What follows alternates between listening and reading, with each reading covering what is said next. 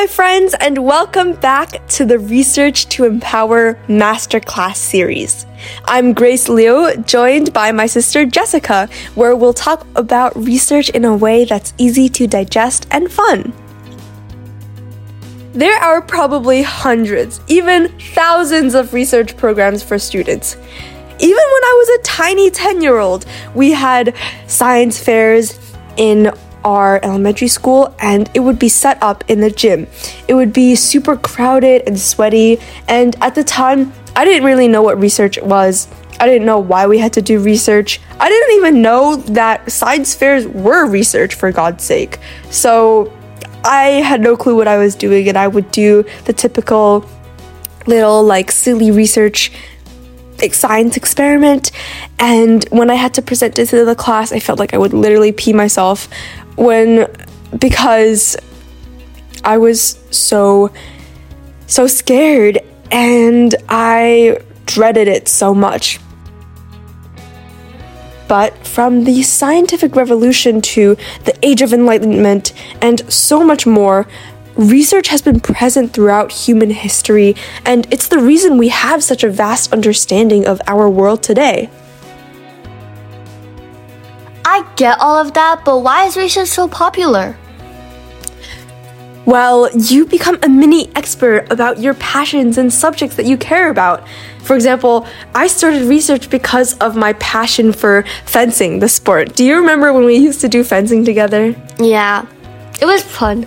You thought, you really thought it was fun? Mm, uh, uh, not really. Okay, well, I liked fencing a lot. You didn't really, but and that's probably why I did research on it and you didn't. Anyway, well, I did no research. Okay, that's true. You were like tiny, even tinier. Anyway, so besides becoming a mini expert about passions and subjects, you enhance our knowledge of society and the world, which advances humanity and can inspire others.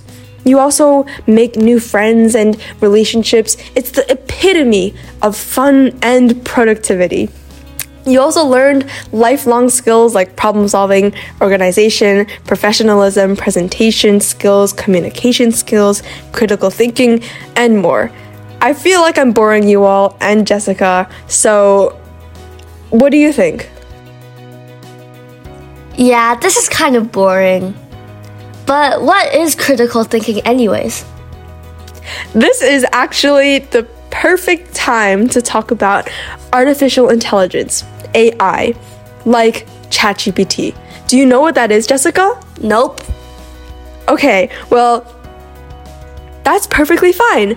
ChatGPT is an AI chatbot developed by OpenAI, and it was launched in 2022. So that was actually really recently.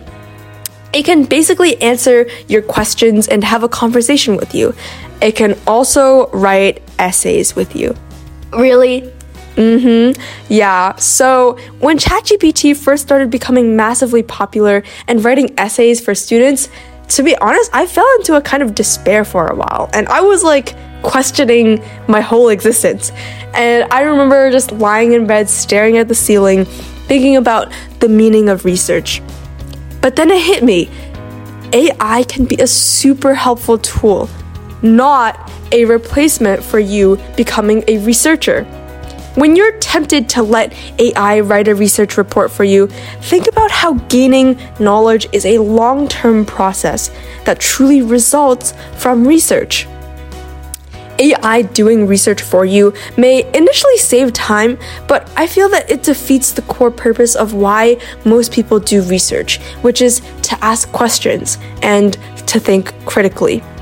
By thinking critically, I mean identifying misinformation and not falling for traps, especially online, where different news media and different sources are actually telling you lies.